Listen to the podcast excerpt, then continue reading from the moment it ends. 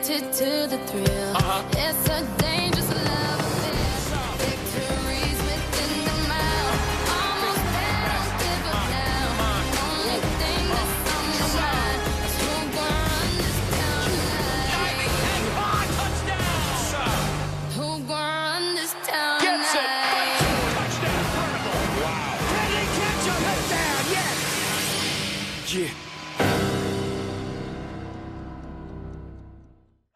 everyone. Welcome back to another edition of Hot Take Time Machine, running on episode 28 now. Ethan, how we doing, brother? Good. You know, I mean, great win for the Mets last night. They're losing right now, per usual, but I'm just happy that we finally have baseball season here. We had a great end to the national championship and March Madness in general, and we'll get to all that in a bit. And most importantly, finally here, Masters Week. I mean, how how much better could it possibly get? You know, stacked, stacked, stacked field Oh. for the Masters this weekend. I'm so excited to see how it shakes out, and I'm just glad that we're finally playing it in April when it was intended and not in November. Couldn't agree with you more there, brother. It's something about springtime with opening day and the Masters coming around and and March Madness wrapping up in the same kind of two week period that sets a great tone for the rest of the year in the sports world. Uh, so we're going to get to the Masters. Got a long preview for you guys on that one. But Ethan, let's start with March Madness because tournament wrapped up this past week. We had one shitty Final Four Yeah. game, one really great Final Four game, and then uh, Mhm. albeit not super intense, entertaining from national championship, but meaningful national championship nonetheless. Uh, Ethan, why don't you Yep. just start us out with the Final Four though, and talk about uh, Baylor and Gonzaga become you know making it to the the final stage. Yeah, you know, I mean, like we've been saying for the last few weeks, this is kind of what everybody expected the national championship to be. It's been like, oh, there are these two teams going to be on a collision course to meet the national championship. Of course, it ended up playing out that way. I mean, Baylor against Houston. Credit to Houston, you know, they were able to make it to the final four. Uh, they had a really great run, really strong defensive team, but they were just overmatched in every single way against Baylor. This game, I mean, I hate to say it, but this game was never really in question even prior to the game. I thought, you know, I thought the five point spread for favoring Baylor was criminally low. I thought it should have been closer to like at least nine and a half or so. Regardless, you know, it's a tail of the tape with Baylor all year. They just have so many different ways that they can beat you, either off the dribble from the behind the three point line, you know, making layups and one, whatever it is. Mitchell balled out, Butler balled out, Teague uh Mayer, you know, the list goes on and on. The Baylor Bears, they're just really good and they proved it against Houston. But then on the flip side, perhaps the best game of the tournament, we had Gonzaga obviously playing UCLA, you know, again, UCLA, everybody, including us, you know, we could we won't play the sound bites from last week, but we were counting them out to lose by like 30 or something. That was not the case. They took it to overtime. I mean, their third overtime game of the tournament for UCLA, and they ended up losing 93 to 92 Gonzaga, but still, what a game for the Bruins. Johnny Juzang, he, I think, has proved to everybody that he deserves to be a first round pick in the NBA draft. He had 29 points on 12 of 18 shooting from the floor. 12 Wow. of 18. Like, you cannot make that up and uh, it was just an incredible, really strong performance for UCLA, not only to stay in the game, but to put Gonzaga on the brink of elimination at points. You know, I mean, it seemed like UCLA really was going to win this game uh, at a couple different instances down the stretch, and even in uh, in overtime. You know, Oh, definitely. I think it's in the first half. You know, the once we kind of you know hit double zeros and went to halftime with Gonzaga only holding a one point lead, uh, people by then you know were really, really very much kind of going back on the words and us included. You know, I think when you just kind of see, uh, you know, throughout the history of the NCAA tournament, the, the classic like one seed, you know, fa- highly favored versus like the whatever higher double, potentially double digit seed in March Madness, you know, extremely rarely does does the double seed, double digit seed even hold their own against a juggernaut on the level of Gonzaga. Yet Yeah.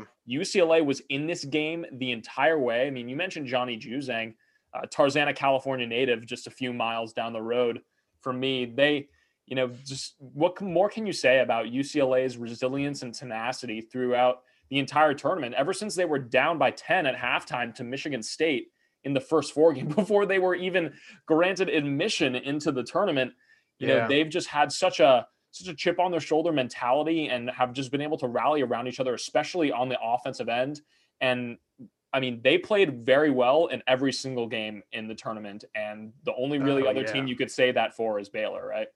Yeah, definitely. I mean, credit to head coach Mick Cronin. You know, he had those guys in the perfect mindset. And one other player for UCLA that I really want to draw attention to, even though they obviously lost, it's still noteworthy just because of how well they fared against the at the time undefeated Gonzaga Bulldogs.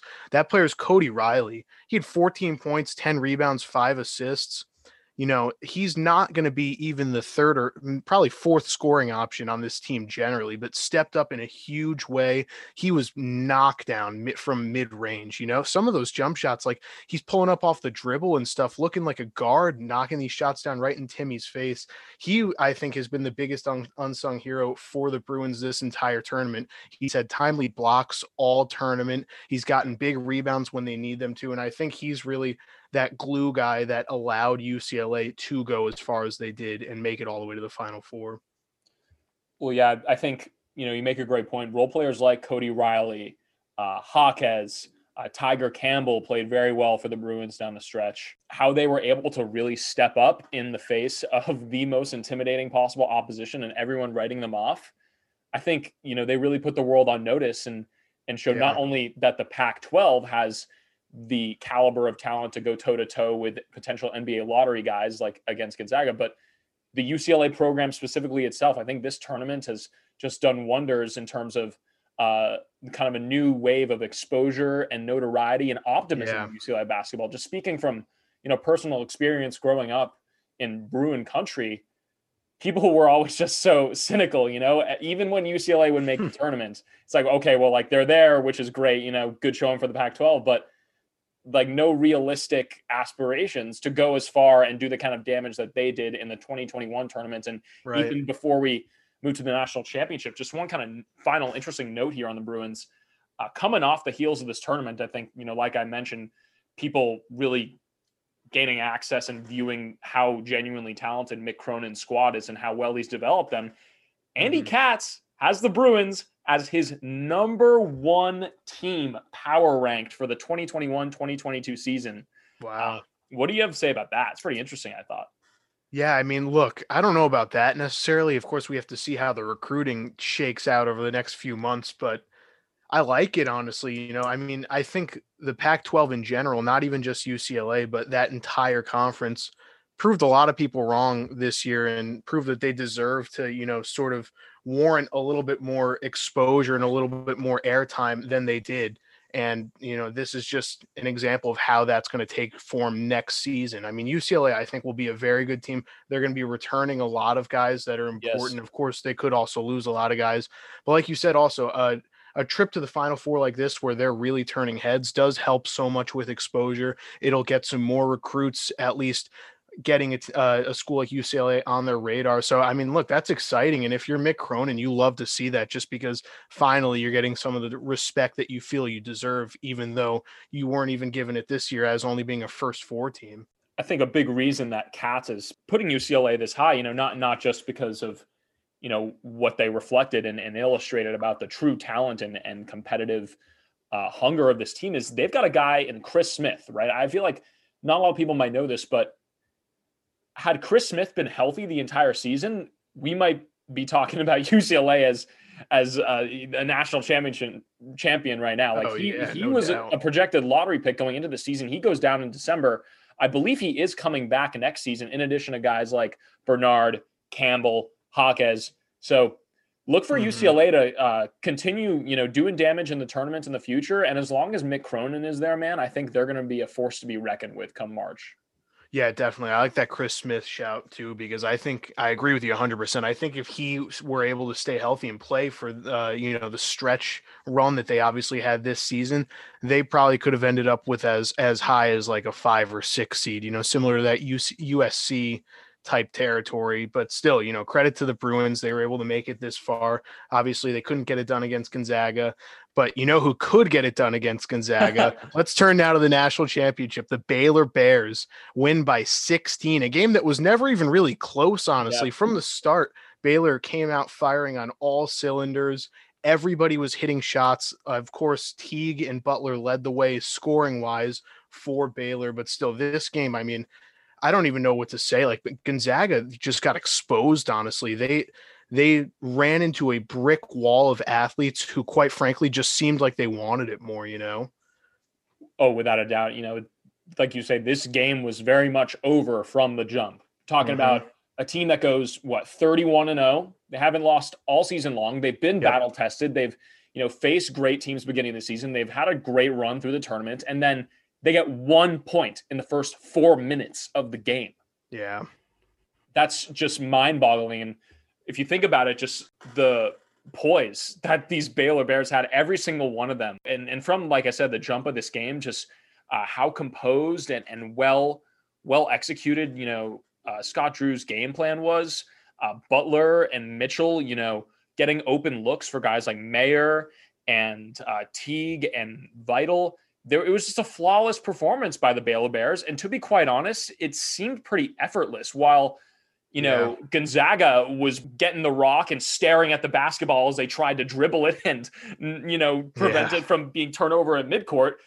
Baylor was flying with the rock and draining threes. It was it was such a well executed game plan by the Bears and it goes to show that they really were the best team in the nation, the most battle tested most seasoned, and importantly, most confident in this stage of the tournament. Yeah, no doubt. I think another interesting note uh, that I was sort of talking to my dad about when we were watching the game is when you look at a team like Baylor, basically every one of their like big time like guys that play like legit minutes even off the bench, other than Tchatchoua and Flagler, everybody else is at least a junior. Like all their starters are either juniors or seniors. Mayer's a junior. Flagler and Tchatchoua are both sophomores, I believe, although Flagler might be redshirt because he transferred from Presbyterian. Regardless, you know, that experience comes in handy. And I'm not to say that Gonzaga is inexperienced, but still Suggs, he's a freshman. You know, Ayayi, he's he's a junior. Uh, Timme is a sophomore. Like there's a little bit more of a mix, and not to say that was a deciding factor of the game, because of course it wasn't. But when you have a program like Baylor does, where all these guys have been there for so long, you know, learning that system under Scott Drew, creating that you know sort of sense of of team and pride in their in their style of play that Baylor did that's a recipe for success and they just proved it right there. You know I like that you said it seemed so effortless for them because it really did I mean, every shot they were throwing up from even from behind the three point line, it seemed like it was just bound to go in. They couldn't miss. And the one final note that I have, I mean, everybody's been talking about it, of course, on social media, Sports Center, wherever, but it, it warrants attention. Is Mark Vital? You know, he only had six points, but he's not their their big scorer. He's the guy that does all the dirty work. He had eight offensive rebounds, eight offensive rebounds. Yeah. Like he's only six five. I mean, is that a joke? Eight offensive rebounds. He had 11 total. He had some big assists, a big block, a couple steals. You know, he didn't turn the ball over. It's guys like that that really win teams national championships. And I mean, Scott Drew and the Baylor Bears just proved it in this game completely. Oh, without a doubt. I, I don't think you can understate the importance of Baylor crashing the glass in this mm-hmm. game, and especially in the first half. Like Gonzaga was getting no rebounds at all. Yeah. Baylor was getting seemed like at least one offensive rebound, even on the shots they missed. And I think that's really what enabled them to uh, kind of put this game away earlier because, like, mm-hmm. even because I think with the bas- with championship basketball teams, we seem to believe at times like they're hitting most of their shots, and that's how they kind of you know etch themselves into our memory. But the reality is, like, Baylor, what they you know they're not shooting like sixty or seventy percent from the floor, but just the sheer impact of guys like Vital and Mitchell, guys of all sizes, you know, getting rebounds. There was, I believe, uh, four or five different players on Baylor's team who had at least three rebounds in this game. Yeah. You know, guys often below six five, and uh, just kind of one final note on on just the impact that a guy like Vital and and Butler have had. You know, as upperclassmen. If you look back to last year, right, we mm-hmm. played an entire regular season of NCAA basketball. Every team, we just we didn't get a tournament, so yeah Butler and Teague and Vital, I mean, they were spearheading Baylor's national championship campaign last year. And they were the highest scorers, highest rebounders in almost every single game they played in the regular season last year. They ended like 27 and 4 or something, you know, and a very Mhm. stellar record for for any college basketball team in the regular season. So I I really don't think you can emphasize enough uh, how big of a role that team familiarity played in winning this championship. And Mhm. it's got to make you feel good, Ethan, right? Like these guys who have just been balling for past two, three years together, you know, they were like we were as college students, fucked over last year Yeah. by uh, you know the circumstances with COVID, and they were patient and they came together at the right time, and clearly they considered themselves national champions before this game, and were just so much more confident in their abilities than the Gonzaga Bulldogs.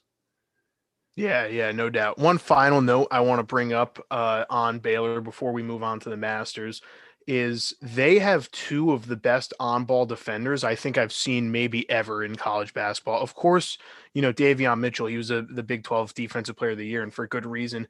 Like nobody can get by him. But Jared Butler too came up with so many big steals, so many big pokes of the ball where he'd either like kick it out of bounds or just you know completely stop Gonzaga's momentum.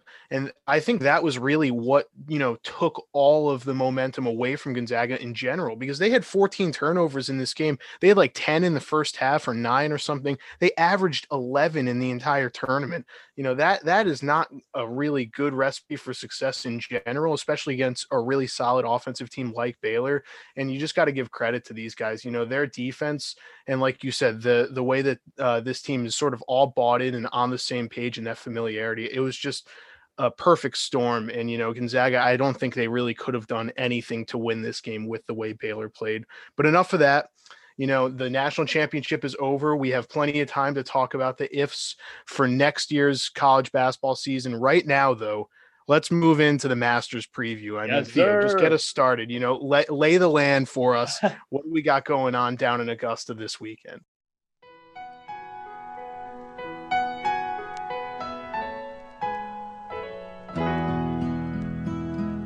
Masters is back, baby, in its natural state. Uh, doesn't feel like very long ago we had this tournament because it wasn't very long ago. It was Right. less than six months ago. We had uh, the 2020 Masters tournament, which was held in November, obviously postponed because of the pandemic. Dustin Johnson set the record for scoring, taking Yep. the green jacket, and that was a long overdue Masters victory for him, long overdue second major. And now that we're uh, kind of back to business here, the classic Masters setup, the course is going to be playing a lot quicker with more kind of spring weather and and the air drying out a little bit. Balls aren't going to be sticking as much on the green, so it's going to be really important for guys to have a strong approach game, keep the ball out of trouble, out of the pine straw, because with the composition of the grass the way it is in April, you know, there's not going to be a minus 20 score again. I'll tell you that much, Ethan. It's going to be very tough out there for golfers. And I'm really looking forward to it, man, because on courses like Augusta and in events like the Masters, especially with, like you say, this loaded field that we have, you know, the the cream of the crop really rises to the top. And we every year we get a few uh a few studs really kind of, you know, making their names heard and doing damage and shaking it up perhaps unexpectedly. Uh, but Ethan, what is on your mind as we return to the April, the classic April Masters schedule? Yeah. So, I mean, first and foremost, if you look at just the betting odds, you know, uh, the favorites to win, most of the guys up on that list are not that surprising. You know, of course, DJ's got to be there. He won last year. He's the current favorite to win. Justin Thomas, he's up there. Jon Rahm, Bryson DeChambeau. But the one name that I think people might be surprised to see, Jordan Spieth. You know, he has out of basically nowhere turned his entire game around and he really is starting to look a little bit more and more like the Spieth of old with each week that passes. You know, he's continued to impress and turn heads all season. He won the te- uh, Valero Texas Open this past weekend. It that broke his four-year winless streak. I mean, that's a guy who's already had success at Augusta. Of course, he's also had plenty of you know rough patches. That that absolute collapse he had where he just kept hitting balls into the water wasn't great. But still, you know, he's going to be a guy who I think a lot of people will have their eyes on to really try to you know regain that spot as one of golf's best players. And I'm excited to see it because honestly, golf could use a guy like Jordan Spieth to come back. Everybody loves a great comeback story, and he's definitely going to be one of the guys that I you know want to watch to see if he can live up to all this this hype that's sort of been building over the last few months, you know? Oh yeah, I really glad you mentioned Jordan here because he's been the craze of PGA this year because of how well he's played in most of the tournaments that he's competed in in 2021. Yeah. He, was due for a win. You know, knew he was going to get a win at some point in 21 in 2021. Yeah.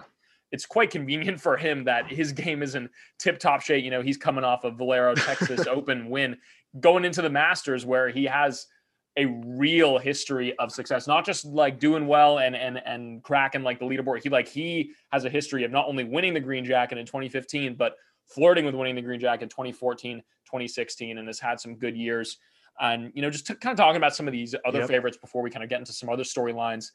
Uh, you know, of course, we talk about DJ. He just kind of ran everyone off the course with his sensational play back in November 2020.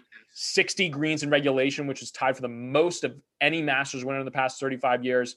Won by five strokes, which is the widest margin of victory since Tiger in 1997.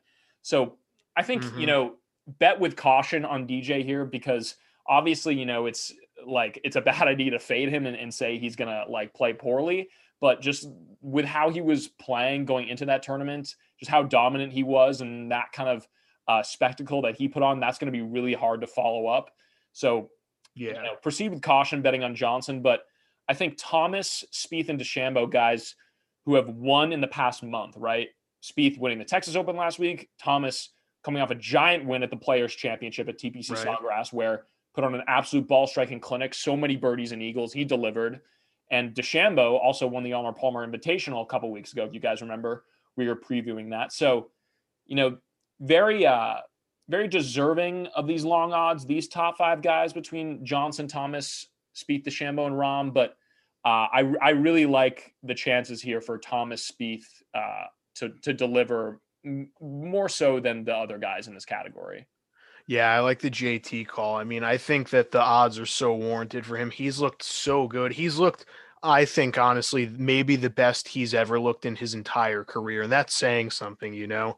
But he this the players uh he looked out of his mind good even the past couple weeks prior to that and then the past couple weeks you know that leading up to this masters tournament i think he has really found his groove you know all that off the course stuff i think he's put behind him got himself back into you know the right sort of mental state to really be successful and you know capture that elusive green jacket for i think that would be his second major victory but turning now to some other storylines that might not be quite as present as you know the guys that are obviously going to be favored to win. One that I think is really interesting actually is Brooks Koepka. You have Brooks Koepka, you know, everybody's was like, "Oh, is he going to play? Is he not going to play whatever because he had that that knee surgery and he's going to play." I mean, through some pain, but everyone's counting him out. You know, you look up any Masters predictions on whatever website and everyone's like, "Oh, he won't even finish top 10. We'd be surprised if he made the cut, blah blah blah." I feel like that's kind of bulletin board material, especially for a guy like Koepka. You know, I mean, of course, he is no stranger to to you know success in majors. I mean, that's like his bread and butter. He has four major victories and ten top five finishes, so he's always going to be somebody that's you know people are going to have their eyes on. But also, even in recent years at the Masters, in 2019 he finished tied for seventh. 2018 he finished tied for second he has the ability and the mental game to be successful at even a tough course like Augusta. And I think that I would be surprised if he didn't have a decent, at least a decent showing, uh, because otherwise, why would he play? You know, if he really felt like he wasn't going to play well because of this this knee injury recovery, uh, then I think he just wouldn't play. But clearly, he feels like he's in a good enough spot where he can be successful. And I think a lot of people are wrongfully counting him out, you know, especially a guy like him where he's just so, so, so good in majors. I think he's going to finish a lot better than most people are anticipating. Well, Ethan, you're preaching to the choir here, brother, because I saw Koepka at plus 2000 and I wasted no time throwing money on that. For someone, I guess, because we both play golf and, and we really, you know, we have, a- I, you, I mean, you've been playing a lot longer than me, but like I've really gotten a grasp on just how incredibly difficult it is to follow up, you know, a good front nine with an equally good, if not better, back nine, follow up a good 18 holes, you know, the next day and and play even better. Yet Koepka, his resilient ability and how well he's shown he can rebound over the course of his career. Like just looking at Koepka's uh, 2021 season, right? He missed Yeah. three straight cuts in like lower billing PGA events. And then his next start in Phoenix at the Waste Management Open, he finished first and made like two eagles on the back nine. So I think Koepka, you know, you make a really great point where he thrives off of this bulletin board material, right? Like he's got, I'd say more so than anyone else on the PGA Tour, a Mamba mentality where he can kick it into gear and absolutely dial in his competitiveness, his approach game, and his putting. I think especially he's one of those guys Yeah. who turns from a mediocre putter in a regular context to an absolutely lights out putter in times when the pressure mm-hmm. gets highest and the doubt is most pervasive over him like you're kind of mentioning he's coming off a surgery only a couple weeks ago but he said going into this week i would not be here if i didn't believe i could win so even if he's going to be uh, crouching on the greens a little more differently he's going to be doing like a power ranger uh, Right. leg out stance I don't think you can count on Koepka here. And one thing you can bet on is he will contend this weekend. Yeah, no doubt. Uh, just turning now to another guy that I want to bring up, my boy Rory McIlroy. All the listeners at this point know how much I love Rory. He's another one who I think I'm specifically, of course, I'm, I'm going to have my eye on him, but so should a lot of other people. Just because, if you look at his career resume, of course, you know he's a he's a Hall of Famer. I mean, he's won everything he could possibly win except a green jacket. You know, he's won the FedEx Cup, he's won the play, uh, the Players, PGA Championship, U.S. Open, British Open, blah blah blah blah blah. He has never won at Augusta. However, in six of his last seven tournaments, tournament appearances at the Masters, he is tied for tenth or better.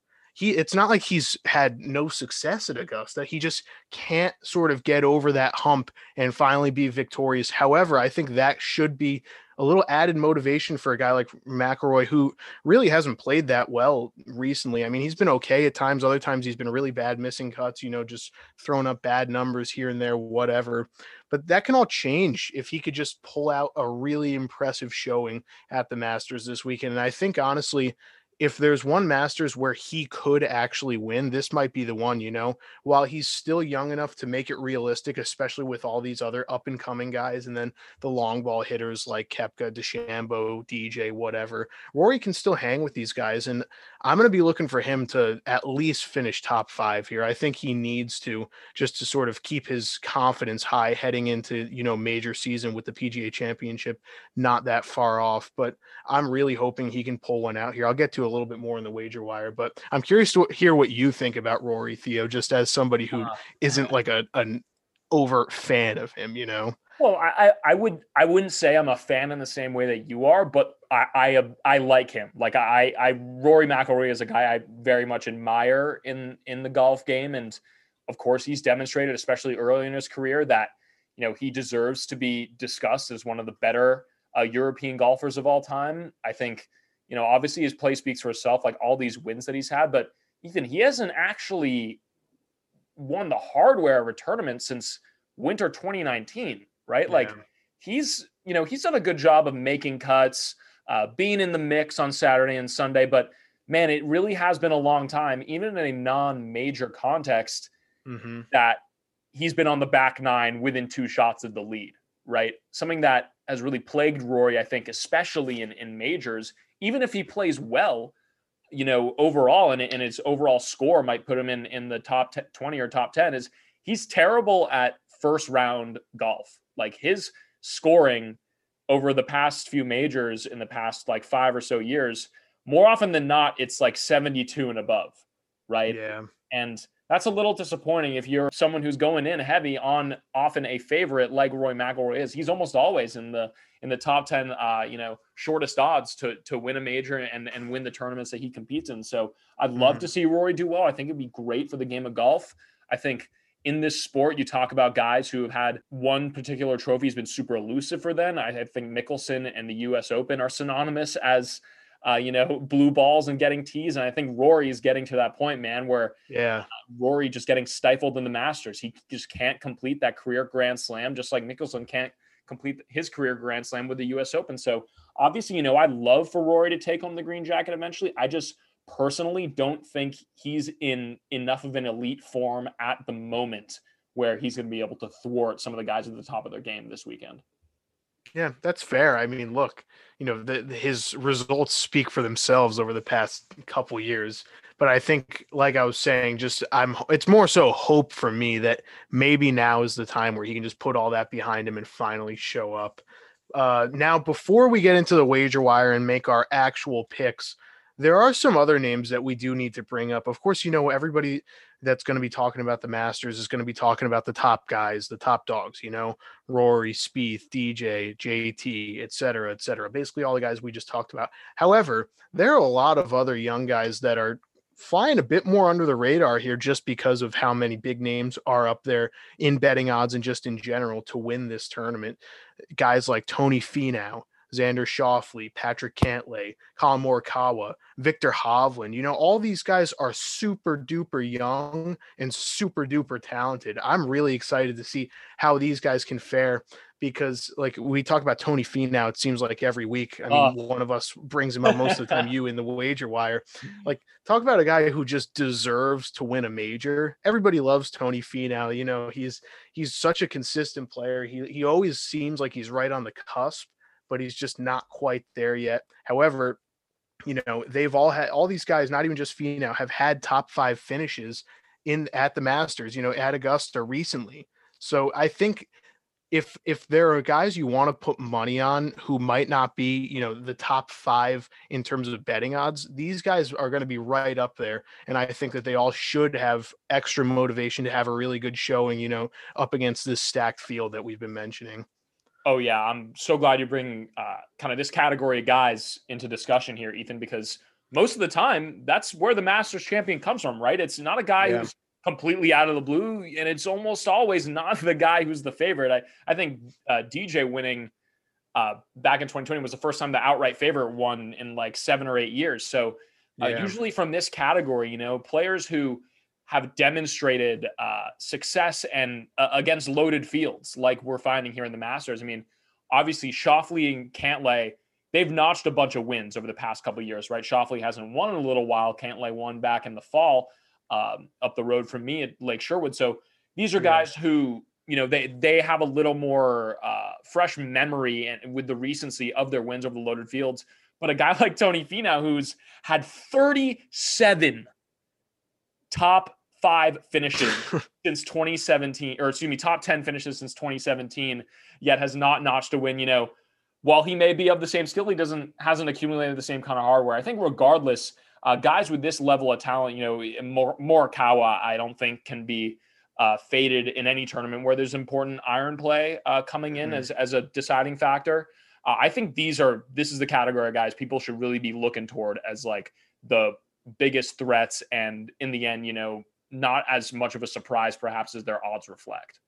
Yeah, definitely. The yeah, the Morikawa call. I mean, his his ball striking is like probably the it's at least top three on tour. You know when he's at his best, which seems like it's every week these days. You know he, I mean, he's just so so solid, and I think he's going to be somebody who is going to have a legit chance to not only win but maybe like run away with it. I'm not talking like a six stroke win, but like maybe like a two three stroke victory. You know where where he's got it pretty safely in within his reach, you know, getting to the final couple holds. But the one other guy I really like, I'll get to him a little bit more on the wager wire, is Viktor Hovland. I mean, four top fives in five tournaments this year. Hasn't missed a cut at any major that he's played in. You know, he is a really, really solid player, especially for how young he is. He was the low am uh, at the Masters two years ago, I believe. I mean, he he's clearly got what it takes to at least you know be on the leaderboard. You know, maybe not necessarily top five, but top ten, top twenty, whatever it might be. I'm expecting him to have a really good showing today. But you know what? Enough of this teeing up the wager wire. Let's just get right into it, Theo. Give me your first bets oh, for Oh, the. Masters or for whatever you want. But I'm sure they're all going to be for the Masters for both of us. Well, just as a heads up, everyone, this wager wire has a hey, strong Masters theme. So if you're looking for any baseball or NBA or NHL, you're going to want to uh, look past. But hey, man, I think the Masters offers such a unique betting opportunity just because of how long the odds are yet how predictive of a sport golf is right you know we're dealing with one guy's athletic performance as opposed to an amalgamation of guys on a, on a team that goes through Right. injuries and whatnot um, so for my first wager ethan i'm going to take three outright bets for the masters a stud a dark horse and a sleeper and right. my first bet we talked about him a little bit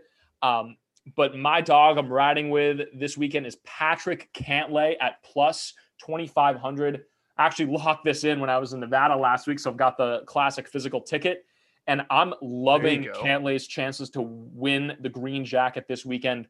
Um, Cantlay has been under the radar, one of the best golfers in the world in the past year.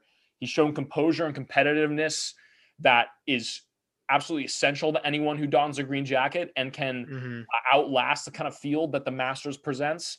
He's just statistically, he's second on PGA Tour in scrambling, which is basically him being able to save decent scores, pars or better on these par fours and par fives. If his tee shot goes errant, that's not as much of an issue for him as you Yeah. might expect. Uh, he is a 69% rate of par or better for scrambling. He's seventh in shots gained around the green. So he really just has to keep it uh, from the out of bounds, and he should be able to contend. Uh, he's got eight top 25s and 11 starts this season. That's phenomenal. So, considering how seasoned Cantlay has become over the past couple years and proven that he can beat the best of the best in these loaded fields, he's had one win in each of the past, I believe, three or four seasons.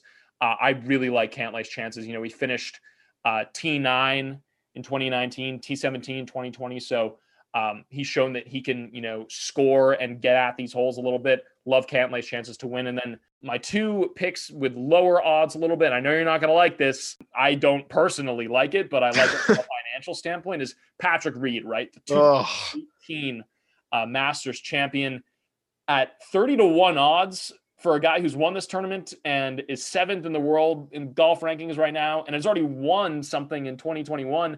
This is a complete undersell. I think that's ridiculous value you're getting at uh, plus 3,000. I mean, he's the best golfer on the putting green. He's first in PGA and shots gained putting.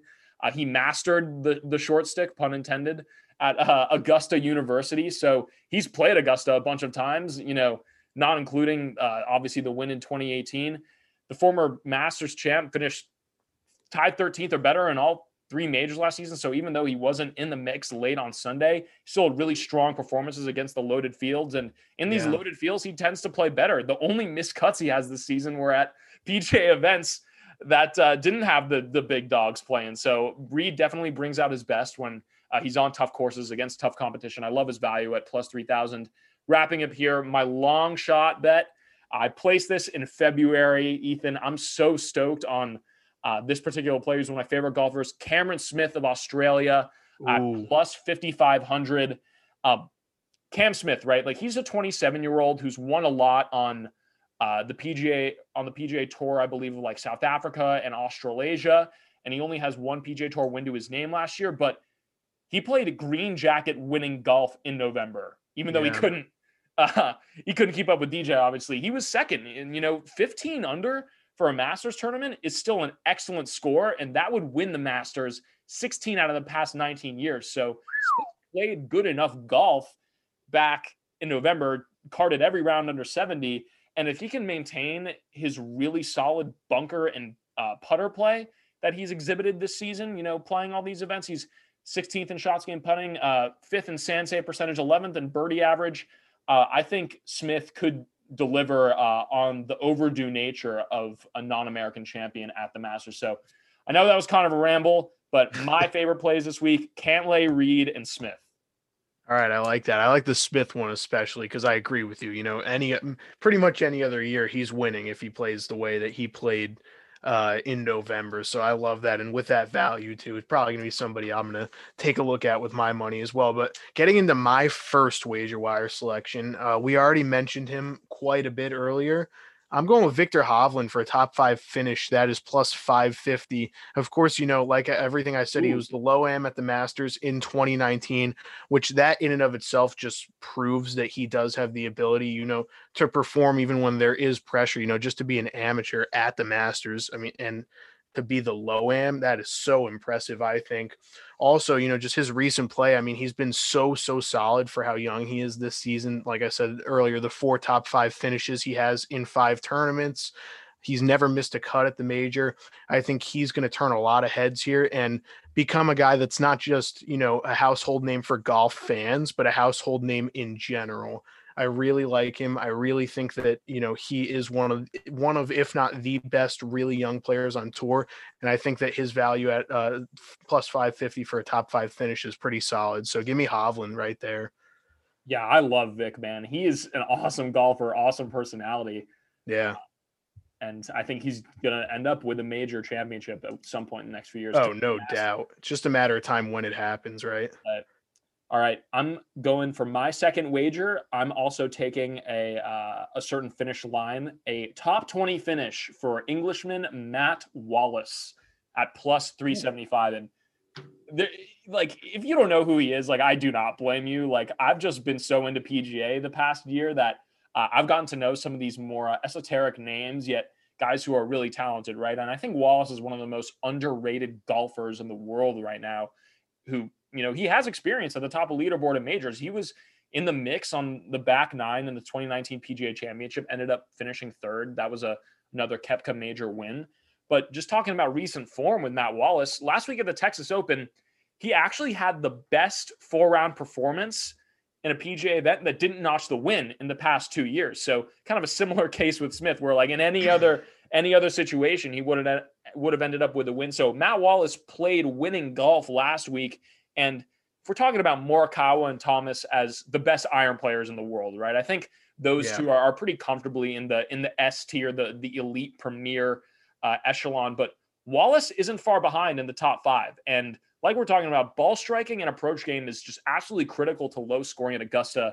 Wallace is fourth on the tour this year in shots gain approach and 13th in shots gained tee to green. So he's done a really good job of kind of stringing along strong performances like Morikawa and Thomas have been with his irons. One last point on Matt Wallace uh, on the note of uh, his his British status. So Danny Willett was the last Englishman to win the Masters. He won in 2016. That was kind of an out of the blue win. And yeah. both of them actually went to Jacksonville State in Alabama.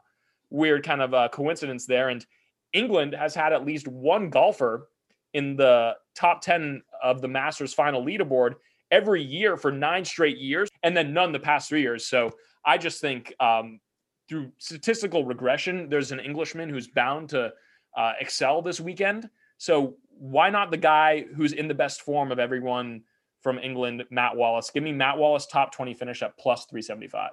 All right.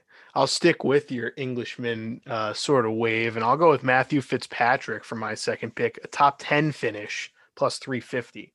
Uh, and, you know, I know what you're thinking. Of course, he's never won on the PGA Tour, whatever, doesn't matter. Okay. And here's why he already has a top 10 finish at the Masters to his name. He was like you were just mentioning in 2016, he finished tied for seventh. That I mean, that's pretty solid right there. Granted, it was, you know, five years ago, but still, that is a top 10 finish. That's good for plus 350 right here. Second of all, in recent tournaments, he has fared very well against good fields and on hard courses. He finished tied for ninth at the players tied for 10th at Bay Hill at the Arnold Palmer Invitational, and then at the WGC Workday, tied for 11th.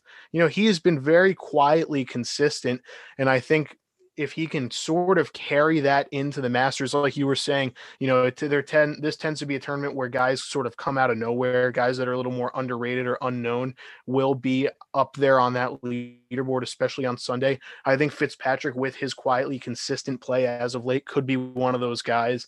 And I really like the odds here at, at plus 350 to finish top 10. So you know, we're riding the English wave. It's the British takeover right now at Augusta. Give me Fitzpatrick top 10 finish this weekend yeah, we're riding high on the Brits, Ethan. Abroad yes, me. Um, my final wager uh, for this week, um, of course, with a big golf event like this, there's just seemingly infinite amount of props you can take, and can't can't go through this segment taking golf bets without taking a couple matchups. Uh, these are two matchups that I'm looking at with a decisive edge in, in one way or the other. I'm liking Jon Rahm minus 120 over Bryson DeChambeau, who's plus 100 And then I'm liking Jordan Spieth, uh, minus 115 over Rory McIlroy, who's uh, minus 105. So pretty uh, even odds with both of these matchups. But uh, I Mhm. like Rahm in this spot against DeChambeau because while you know you can't argue that DeChambeau is one of the most naturally talented and uh, intelligent golfers there is, just the way he's strung together his wins and how re- he's revolutionizing the driving game. I'm expecting a little regression here because for DeChambeau to do well at Augusta, his putter has to be totally dialed in. He's something like 70th out of 76 uh, of of the golfers who have played every Masters since Bryson's first start and on uh, shots gained on the green. So he's not putting very well at Augusta, and you can almost directly attribute that to the absence of green reading books, right? Like DeChambeau really relies on that kind of meticulous uh, planning of his golf shots to get low scores, and he doesn't have that ability here at uh, Augusta National, a more traditional golf club. Whereas Rahm, you know, he's been knocking on the door his whole career and this year. He's top 25 in every major he's played since the 2019 Open Championship. And at the Masters of the past three years, he's finished fourth, seventh, and ninth. So three straight top 25 finishes. You know, he's also been remarkably consistent just this season on the PGA Tour. Hasn't had any wins yet, but he's still played super well. He's third on tour in shots gained off the tee, 14th in shots gained approach, and 11 events. He's finished top 10 in seven of them, and he's finished uh, in the top 20 in nine of the past 11 events. So love the way uh, Rahm is playing right now. He just had uh, a child, so possibly some new dad magic there for him. Yeah, the then- Amanda Nunes effect. exactly. And uh, my last wager, of course, I'm taking Jordan Spieth over Rory McIlroy. I know you're a Rory guy, but Oh, if if there was a similar kind of practice for the PGA as it is with like NBA, with you know like the All Star starters, you know, really reflecting who's doing well that season, Spieth would be the first one taken in in the PGA uh, All Star team draft because yeah. he's been stellar in 2021. He has had five top tens in 2021 compared to Rory's only two top tens. And even in those, you know, Rory hasn't even been in the mix at the end of the day, whereas in most of those, Spieth has really been in the mix. Uh, he owns the actually the highest average scoring of anyone at the Masters since his debut in 2014. His first five uh, appearances at the Masters, he went second, first, second, 11th, third. So he's done well at Augusta. At, and, you know, I, I do like McIlroy, and McIlroy has had similar strong performances at Augusta. I just really feel the 2015 vibes with Spieth right now, man. He's clearly unlocked uh, kind of the dog, the the tiger in him that was so so present in 2015 and 20 through 2017 when he was racking up the wins. So I love Spieth to continue his strong play in 2021 and win this matchup over McIlroy. All right. Yeah, you know, I mean, it's fair. You got to ride the hot hand, and he is about as hot as it gets on the PGA Tour. Uh, all right, for my final wager wire selections, I'm going to go with two outright winner picks right here. The first one, you know, it wouldn't be a podcast episode if I didn't pick Rory to win. So I'm going to go with him plus 1700. I mean, I've already talked about it so much, but I just think the extra motivation for him to try and finally get the elusive green jacket is going to be there you know, eh, to get that career grand slam before he really starts to get to the point in his career, not where he's regressing, but where, you know, he is a bit older. I mean, he's not really that old yet, but as the years go on, you know, that's another year playing, another year of wear and tear. Whereas these young guys are just continuing to come out of nowhere and get better and better. It's kind of a now or never situation for Rory, where if he doesn't win it this year or in the next couple years, it's just going to become that much more difficult. And I think he understands that and is going to be motivated to try to show up and plus i really really like the uh the odds there so plus 1700 for him and then on the flip side justin thomas plus a thousand of course we talked about him already a lot he's going to be one of the guys who's going to be favored to win for good reason he's just looked so so so good as of late that i think it would be shocking honestly if he's not in contention at some point on Sunday, if not, you know, for the entirety of Sunday's round and maybe even win. I just love the way he's played so much. I mean, since 2016, he's improved his finishing finishing spot at the Masters by at least five places each year, culminating in a fourth place finish last year you know, a Masters victory for him, I think it would just be a huge statement to the to the golf world and to everybody that okay, you know, I, I've I'm back, I've found my groove again. You know, I've put everything that's been going on and being said about me, I've put that all in the rearview mirror, and I'm just ready to you know play my game. And I think he's already started to prove that with how he's played this year in general. And a Masters victory here would just be that much more, you know, sort of certifying that he is one of the top players on tour as he should be considered. So give me JT plus a thousand and Rory plus seventeen hundred to win a green jacket. Their first, it would be both of their first green Right. jackets at Augusta.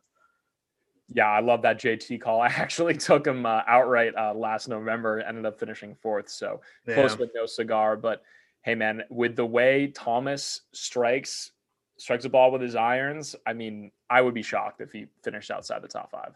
Mm-hmm.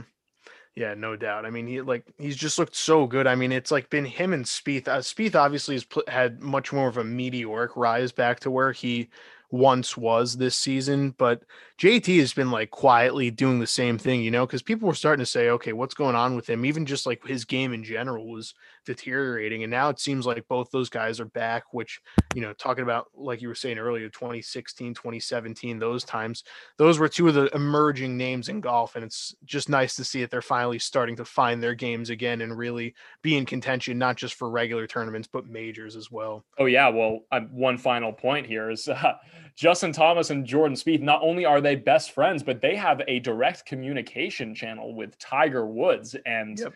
even just having you know that magic dust, even if he's just you know eh, eh, sending words of encouragement over text, just having the the the Tiger vibes, Yeah. really almost exclusively between JT and Spieth. You know, sometimes sometimes it's that magic dust that uh, puts guys over the top and and allows them to play their best kind of golf. Yeah no doubt. All right that's going to do it for the wager wire and for our masters breakdown though. Don't come for us if those picks are wrong which they'll inevitably be just because that's the nature of betting. But let's keep it rolling right now into another segment pure cap versus no cap. And theo i'm going to give you an nba one here just because you know we've been focusing a lot on college basketball on opening day for the mlb on golf on whatever. But we haven't really talked about the nba or the nhl which we'll get to a little later in a while. So i'm going to lay this down for you and let me know what you think this year this season meaning this season in the playoffs will be the first year since 2011 that a team wins the finals without having lebron kevin durant steph curry or Kawhi leonard on the team pure cap versus no cap go Hmm. Okay, when I first saw this pure cap no cap, I was like, "Oh, no cap," you know, like this, like it's wide open this year. But, um, you know, as much as I want to say about the Nets, like, oh, like despite all this talent, you know, they haven't played with each other, they haven't been on the floor long enough that it will, they'll be able to contend for a title. I, I still think it's the Nets to lose, and I'm gonna say this is pure cap that LeBron, KD, Steph Curry, or Kawhi, what that the trend will continue. You know, the champion will have one of those guys on the team, uh, specifically with KD and the Brooklyn Nets. I just think the way they've Yeah. stacked the deck, and albeit you know they've suffered injuries throughout the course of the season, where you know their big three they haven't all been the, on the floor at the same time. You know, very much was a knock people had on the Clippers last year, and it ended up uh, ringing true when with their second round exit.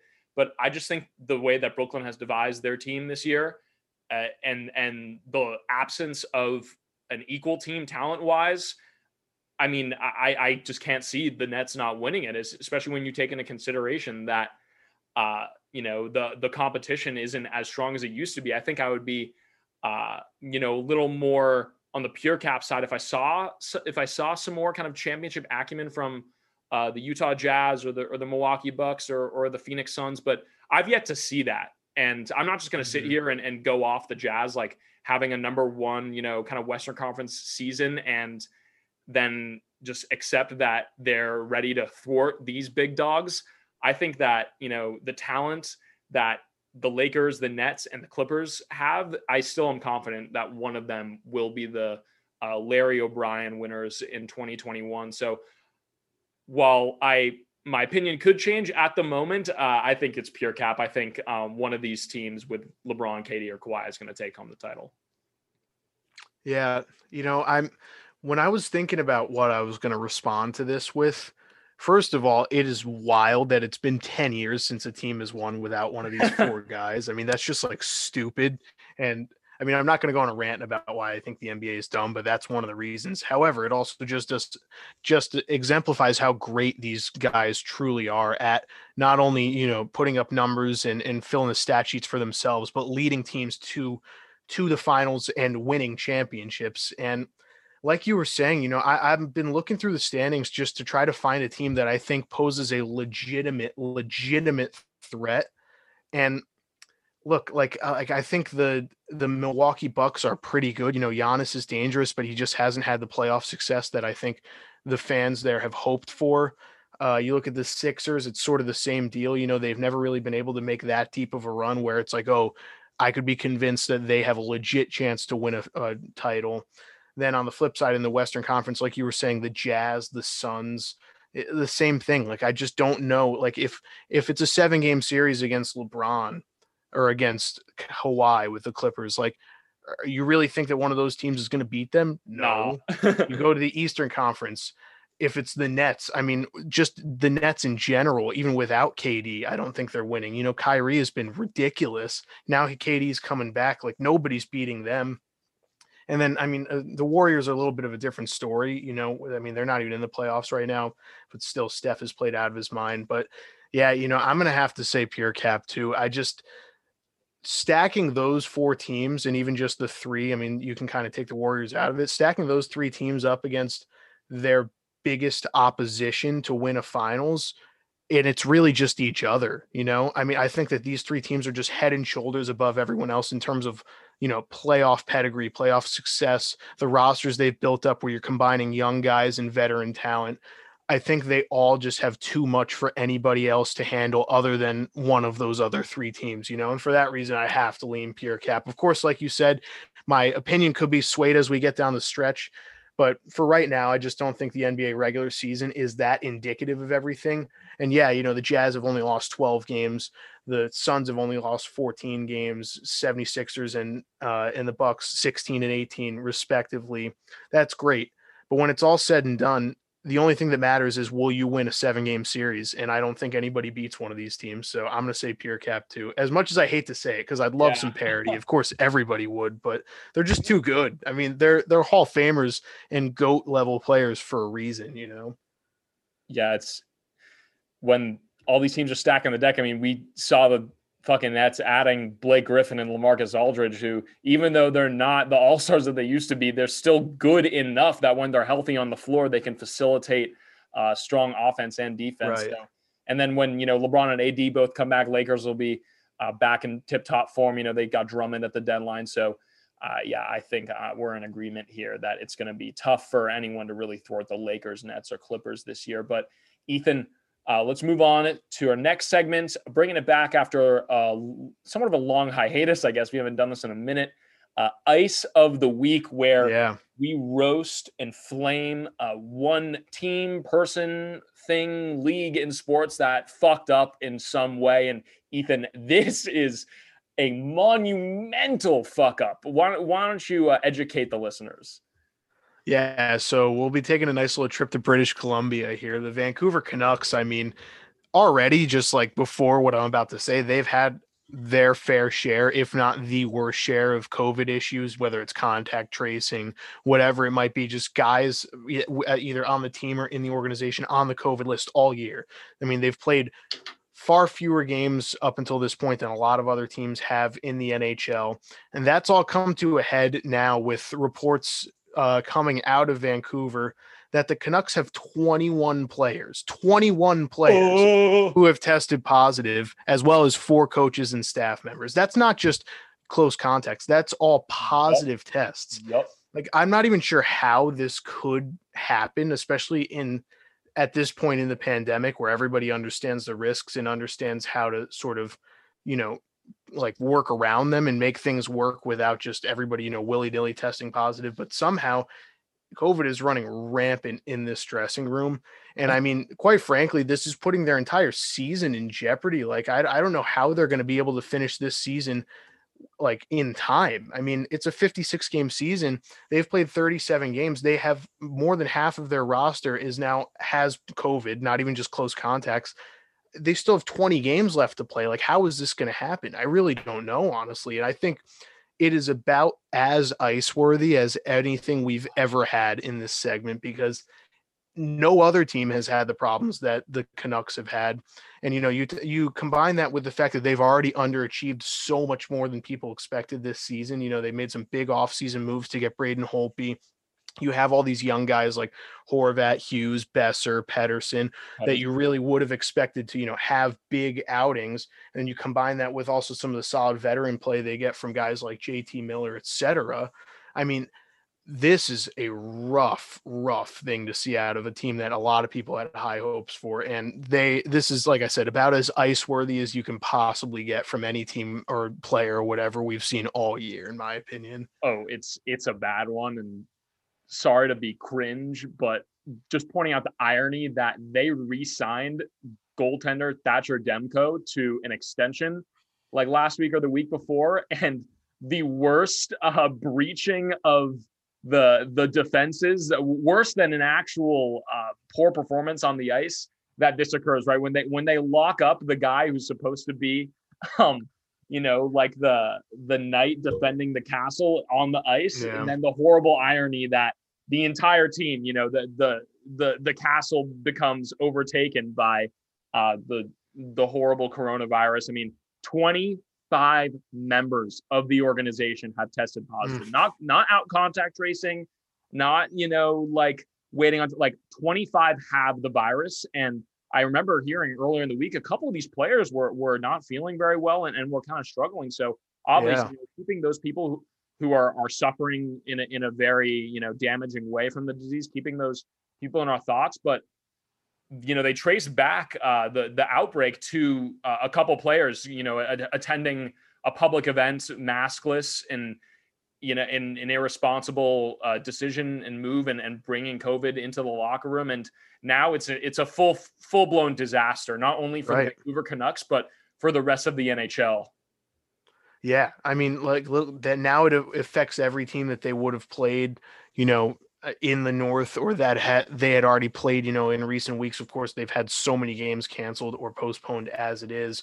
But yeah, like you were saying, it's honestly just it's the irresponsible nature of this is astounding, and like I don't understand how at this point we, you know, we're 13 months removed from the start of this pandemic, and still teams and and players, whoever, just people in general, don't understand or don't care to understand the risk involved with not just following the guidelines. So ice to the Canucks, ridiculous, ridiculous thing to come out of Vancouver. Hopefully they can get it figured out and everybody's okay too. Because I mean, you look at some other players from the NHL and just in other leagues in general. I mean, Freddie Freeman talked about the toll that COVID took on him as an athlete. Mika Right. Zibanejad had COVID over the summer, and it took him a really long time into this season to actually get going. You know, he said he just didn't have the the sort of stamina and endurance built up after he had the virus. It took him a while to get back to, you know, playing at a top level. So you got to think that the irresponsible nature of what some of these players and the exposure has done, like that could have lasting impacts on these players just not even for the next couple weeks, but the rest of the season and and hopefully not, but maybe even beyond. So ice to the Canucks, that is brutal. But now let's turn to something a little bit better, a little bit more lighthearted. Our final segment, our namesake segment, the time machine. Theo, why don't you give it to us? What do we have in store for today? So we we had a couple options that we can you know turn the clock back and uh, and kind of emphasize for you guys, but uh, we decided to go with April eighth, two thousand twelve. So nine years removed. Uh, just you know, we're really amped for the Masters over here. I mean, I know I'm absolutely super fucking stoked. So Yeah, I April mean- 8, 2012 uh, was the day that Bubba Watson won the Masters and defeated Louis Oosthuizen in a playoff. Uh, for me, you know, I felt strongly about including uh, this time machine rewind because this day, this final round of the Masters is what made me like golf. I was such a baseball and football guy, you know, just growing up, I played baseball for like 10 years and, you know, just loving like football, basketball. I, I had very little exposure to you know, sports outside the the big four American ones, and watching the Masters just just basking in, in the beauty and glory of Augusta National, I think you know, was when I really started to understand as well just the the strategy and and the scoring of golf, uh, and and watching like you know Louis Oosthuizen make an albatross on the par five second hole at Augusta. Like I don't, I don't think people understand. Like there's like one albatross a year on the PGA Yeah. Tour, two making a, a, par five and two shots. Like that was sensational to see. And then of course in the playoff with Watson coming back down the stretch on the back nine, you know, and then tying it up on whatever hole 16 and, and he and Oosthuizen then going to the playoff. Uh, Watson's absolutely miracle escape shot from the pine straw, an iron shot that curved something like 70 yards, uh, landed on the green, set up his par putt. Bubba Watson takes home the green jacket. Ethan, this was just a really fun Masters that uh, I think about and and stimulates my imagination uh, as I get hyped up for a potentially equally competitive and inspiring uh, tournament as we head into uh, the 2021 edition. Yeah, no doubt. I mean, I think you summed it up perfectly. You know, you think about iconic shots and iconic moments at Augusta over the years. Of course, you know, Phil, Tiger, the the guys that you would expect to be up there are on that list. But that the that shot from the pine straw by Bubba Watson and then the, you know, tremendous ability to come back and win in a playoff. I mean, that is just awesome. And it's something that I think has become synonymous with the Masters, where there's just always some sort of iconic moment that defines who wins or who loses. Of course, in November, it was a little bit different. The iconic moment was just DJ's absolute domination throughout the weekend. But regardless, it just makes me that much more excited for what we might have in store this weekend. You know, I mean, something crazy is going to happen. Everyone's so excited to finally get back out there, have a normal Masters for the first time in April since 2019. I mean, uh, it's going to be electric. And I think this is a perfect way to just sum up our excitement in the episode in general. you know, just how great this tournament is and how great it should be this coming weekend. Oh, yeah. I mean, I've just been in such a golf craze, just absolute PGA bender, Ethan, the past year. and now that the Masters is back in April, the tradition like no other, man, I'm so fucking stoked to just watch hours and hours of golf. Uh, we Yes, hope sir. you guys are too. Uh, thank you for listening to this episode. And of course, as MLB season continues on and NBA and NHL continues to ramp up the intensity and the pressure, we'll have all that for you guys and more. Yeah, I mean, look, we have the Masters this weekend, but it's not like it ends. We still have, of course, the MLB. We have playoff runs starting to shape up. Uh, obviously, we already mentioned uh, hockey and the NBA. Then we also have some big fights, the NFL draft. We, everything is on tap. I mean, it's going to be an exciting next couple months. So stay tuned. Thank you, everybody, for listening. Don't tail our bets too hard because if they're wrong, not our fault. And we'll see you guys next week. See you guys next week. What's up?